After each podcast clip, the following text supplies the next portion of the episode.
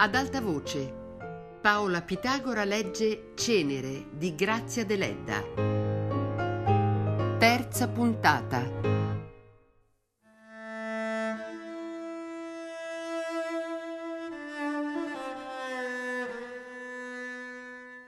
Olì tornò presto. Attese che la novena fosse terminata, prese Anania per la mano e lo fece uscire per una porta diversa da quella ove erano entrati. Camminarono per diverse vie finché non vi furono più case. Era già sera, faceva freddo. Anani aveva fame e sete. Si sentiva triste e pensava al focolare della vedova ed alle castagne e alle chiacchiere di Zuan. Arrivarono in un viottolo chiuso da una siepe, dietro la quale si vedevano le montagne che avevano colpito il bimbo per la loro piccolezza. Senti, disse Olì e la voce le tremava. Hai visto quell'ultima casa con quel gran portone aperto? Sì. Là dentro c'è tuo padre.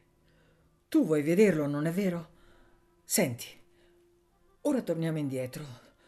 Tu entri nel portone, di fronte al quale vedrai una porta pure aperta. Tu entri là e guardi, c'è un mulino dove fanno l'olio. Un uomo alto, con le maniche rimboccate a capo scoperto, va dietro al cavallo. Quello è tuo padre. Perché non venite dentro anche voi? domandò il bimbo. Olì cominciò a tremare. Io entrerò dopo di te, tu vai innanzi. Appena entrato dici, io sono il figlio di Olì de Rios. Hai capito? Andiamo. Ritornarono indietro. Anania sentiva sua madre tremare e battere i denti. Giunti davanti al portone, ella si chinò, accomodò il sacchetto sulle spalle del bimbo e lo baciò. Va, va, disse spingendolo. Anania entrò nel portone, vide l'altra porta illuminata ed entrò. Si trovò in un luogo nero nero, dove una caldaia bolliva sopra un forno acceso e un cavallo nero faceva girare una grande e pesante ruota oleosa entro una specie di vasca rotonda. Davanti al fuoco stava seduto un ragazzetto con un berretto rosso. E fu questo ragazzetto che primo si accorse del bimbo straniero. Lo fissò bene, credendolo un mendicante, gli impose aspramente: Va via! Anania, timido, immobile, sotto il suo sacchetto, non rispose. Vedeva tutto confuso e aspettava che sua madre entrasse. L'uomo dalla pala lo guardò con occhi lucenti, poi s'avanzò e chiese Ma che cosa vuoi? Quello era suo padre? Anania lo guardò timidamente, pronunziando con vocina sottile le parole suggeritegli da sua madre. Io sono il figlio di Olid de Rios. I due uomini che giravano il torchio si fermarono di botto e uno di essi gridò Tuo figlio! L'uomo alto gettò per terra la pala, si curvò su Anania, lo fissò, lo scosse e gli chiese Chi? Chi ti ha mandato? Cosa vuoi? Dov'è tua madre? È, è fuori, adesso verrà. Il mugnaio corse fuori, seguito dal ragazzetto col berretto rosso. Ma Oli era scomparsa e nulla più si seppe di lei.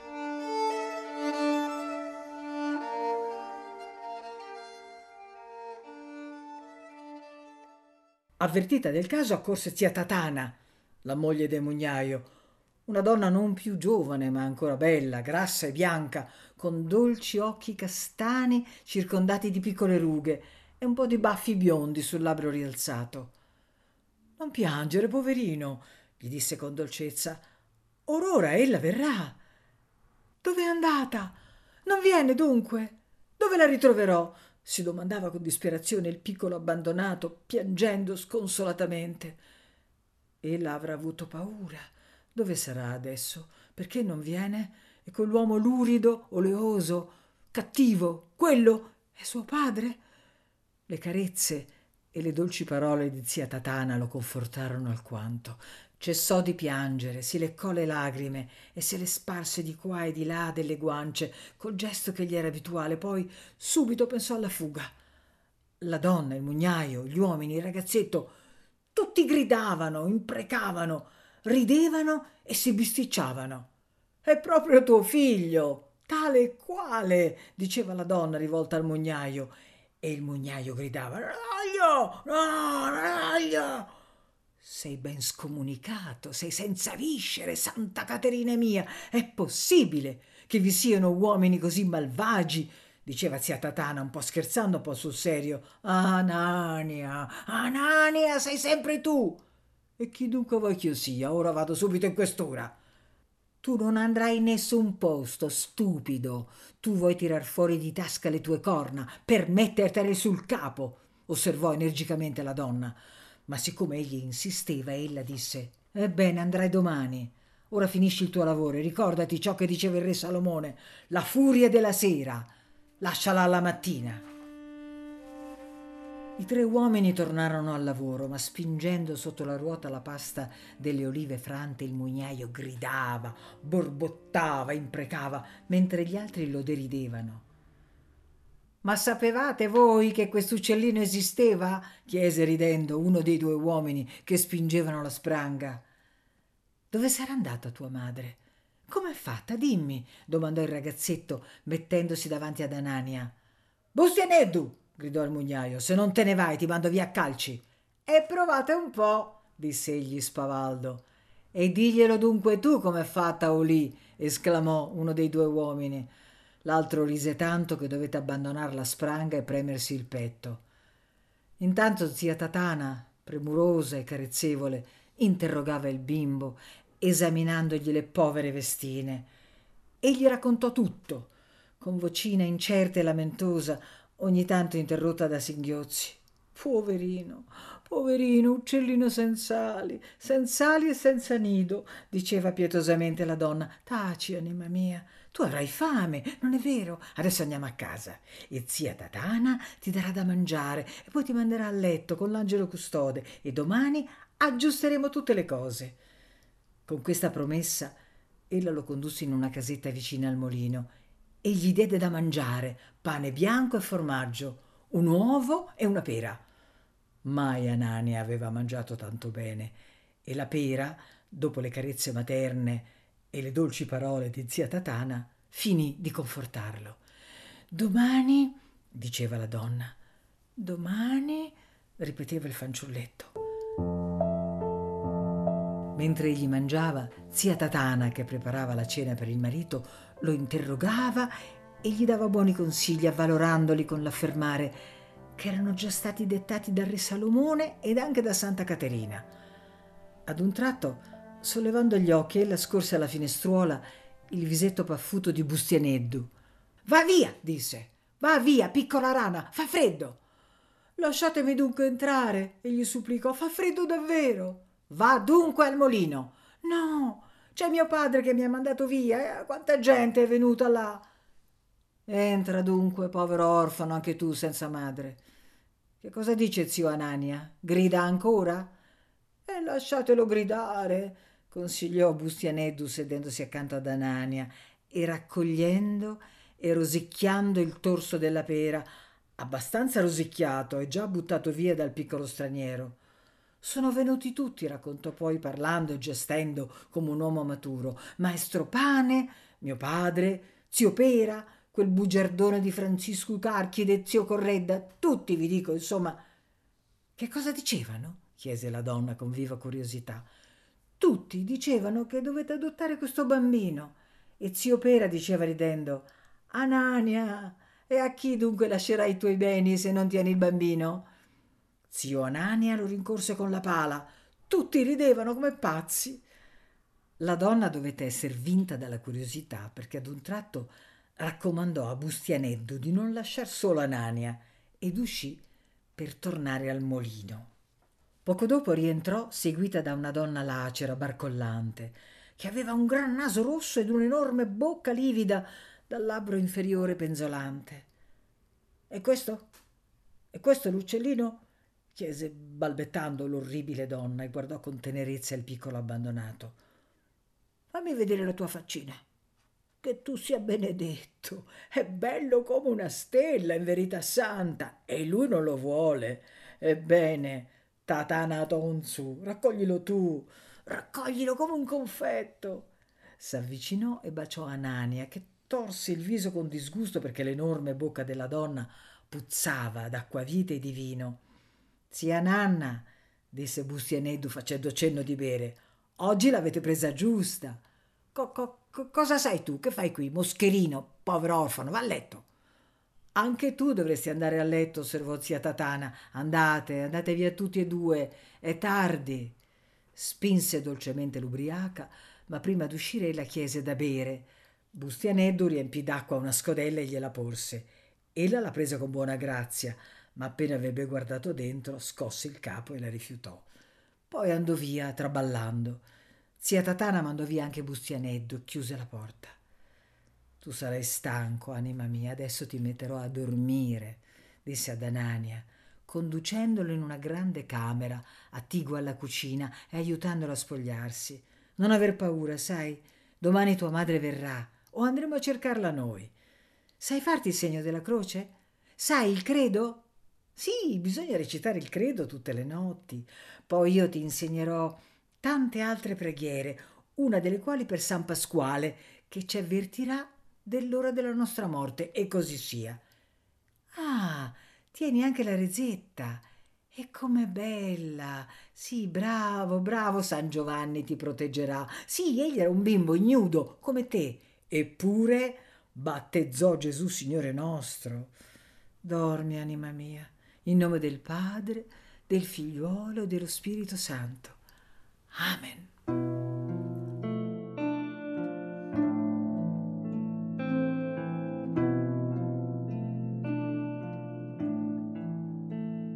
Anania si trovò in un gran letto dai guanciali rossi. Zia Tatana lo coprì bene ed uscì, lasciandolo al buio. Egli mise la manina sull'amuleto, chiuse gli occhi e non pianse, ma non poté dormire. Domani, domani. Ma quanti anni erano trascorsi dopo la partenza da Fonni? Che pensava Zuanne, non vedendo ritornare l'amico? Pensieri confusi, immagini strane gli passavano nella piccola mente ma la figura della madre non lo abbandonava mai. Dove era andata? Aveva freddo. Domani la rivedrebbe. Domani. Se non lo conducevano da lei, egli fuggirebbe. Domani. Sentì il mugnaio rientrare e litigare con la moglie. Il cattivo uomo gridava: Non la voglio! Non la voglio! Poi tutto fu silenzio. Ad un tratto qualcuno aprì l'uscio, entrò, camminò in punta di piedi, s'avvicinò al letto e sollevò cautamente la coperta. Un baffo ispido sfiorò lievemente la guancia di Anania ed egli che fingeva di dormire socchiuse appena appena un occhio e vide che chi l'aveva baciato era suo padre. Pochi momenti dopo zia Tatana entrò e si coricò nel gran letto a fianco di Anania, che la sentì lungamente pregare bisbigliando e sospirando.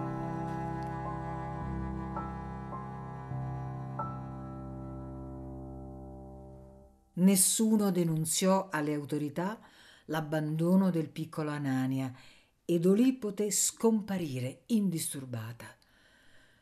Non si seppe mai precisamente dove ella fosse andata, ma qualcuno disse di averla veduta sul piroscafo che faceva il servizio fra la Sardegna e Civitavecchia e qualche tempo dopo un negoziante fonnese, che era stato in continente per affari, assicurò di aver incontrato lì a Roma, vestita da signora, in compagnia di allegre donnine e di aver passato qualche ora con lei.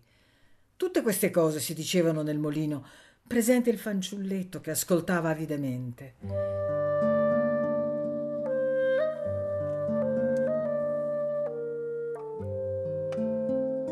Simile ad una bestiola selvatica in apparenza addomesticata, egli meditava continuamente la fuga. Come affonni, mentre viveva con la madre, desiderava di fuggire per andare alla ricerca del padre. Ora che il suo sogno si era avverato, non pensava che ad un viaggio per ritrovare Olì. Tanto meglio se ella era lontana al di là del mare. Più ella era lontana, più egli si sentiva capace di ritrovarla. Eppure egli non la amava, non la amava, perché da lei aveva sempre ricevuto più busse che carezze e l'affronto dell'abbandono, di cui sentiva istintivamente tutta la vergogna. Ma non amava neppure suo padre, quell'uomo oleoso che nei primi istanti dell'abbandono lo aveva accolto con odio e quindi gli aveva destato un senso di terrore e di repugnanza, quell'uomo infine che lo baciava in segreto e davanti alla gente lo maltrattava e lo umiliava continuamente. Zia Tatana però lo proteggeva e lo amava. Ed egli a poco a poco le si affezionò. Ella lo lavava, lo pettinava, lo vestiva, gli insegnava le preghiere, i precetti del re Salomone, lo conduceva in chiesa, lo faceva dormire con lei, gli dava cose buone da mangiare. In poco tempo egli si trasformò, ingrassò e diventò addirittura un signore, abbandonando il rozzo costume fonnese per un abituccio di fustagno scuro. Inoltre cominciò a parlar nuorese e ad assumere i modi spigliati di Bustianeddu. Ma il suo cuoricino non cambiava, non poteva cambiare. Strani sogni di fughe, di avventure, di avvenimenti straordinari si confondevano nella piccola anima con l'istintiva nostalgia per il luogo natio, per le persone e le cose perdute, col desiderio della libertà selvaggia fino allora goduta ed infine col sentimento arcano di pietà e di vergogna, col pensiero costante, col segreto anelito per la madre lontana. Egli anelava a qualche cosa di ignoto, voleva sua madre, perché tutti avevano la madre, e perché il non averla gli causava più che dolore, umiliazione. Capiva che ella non poteva stare col mognaio, perché costui aveva un'altra moglie, ma fra i due egli avrebbe preferito vivere con lei. Forse istintivamente intuiva già che ella era la più debole e anche perciò si sentiva dalla sua parte. A misura che il tempo passava, questi sentimenti si attenuavano, ma non scomparivano dal piccolo cuore. Come nella piccola memoria si trasformava, ma non spariva la figura fisica e morale della madre lontana. Un giorno poi egli venne a sapere da Bustianeddu, che lo perseguitava con la sua amicizia subita più che accettata, una cosa straordinaria. Mia madre non è morta, gli confidò il ragazzetto quasi vantandosene. Si trova anch'essa incontinente, come la tua. Scappò una volta che mio padre stette in carcere. Ma quando sarò grande andrò a trovarla, eh sì, te lo giuro. E poi io ho anche uno zio che studia in continente ed egli scrisse d'aver veduto mia madre passare in una via e voleva bastonarla. Ma la gente lo tenne fermo. Ecco, questo berretto rosso era di mio zio. Questa breve storia confortò Anania e lo legò di viva amicizia con Bustianeddu. Essi trascorsero molti anni assieme nel frantoio, nella casa di zia Tatana, per l'estraducolo del vicinato. Bustianeddu aveva quasi la stessa età di Zuanne, l'amico perduto, e in fondo era generoso e ardente. Andava o diceva d'andare a scuola, ma spesso il maestro scriveva un bigliettino al padre per chiedere notizie dell'invisibile scolaro.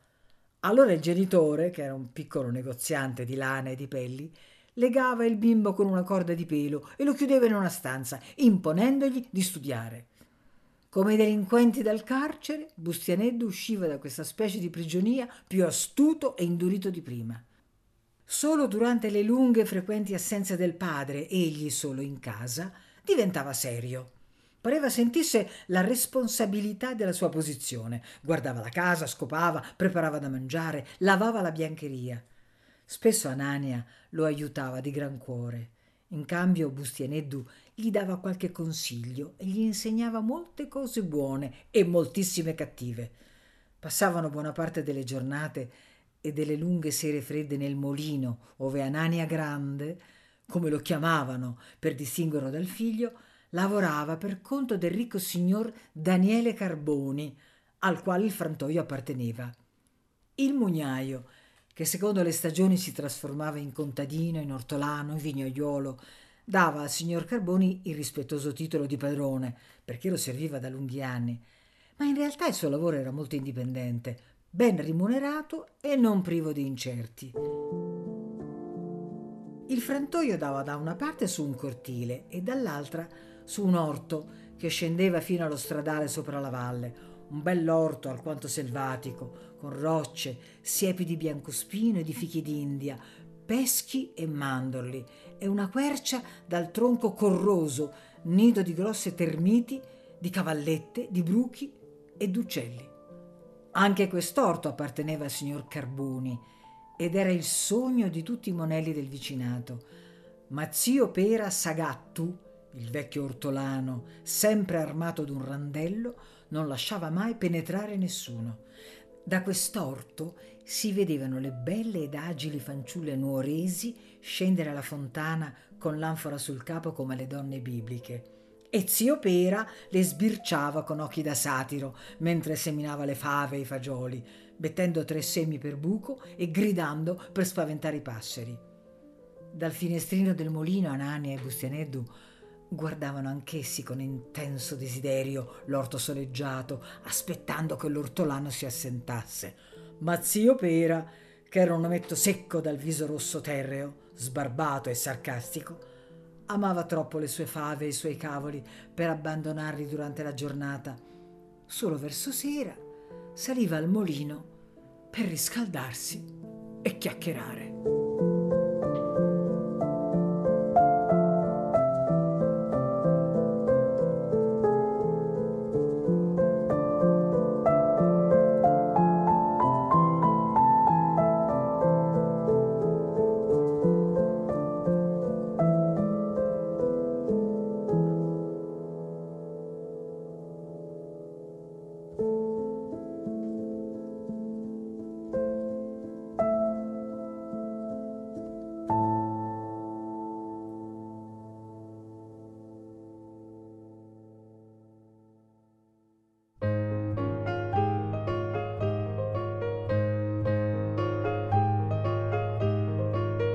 Paola Pitagora ha letto Cenere di Grazia Deledda, a cura di Fabiana Carobolante, con Jacopo De Bertoldi, Luigi Iavarone e Chiara Valerio. Tutte le puntate su Rai Play Radio. Ad alta voce è un programma Rai Radio 3.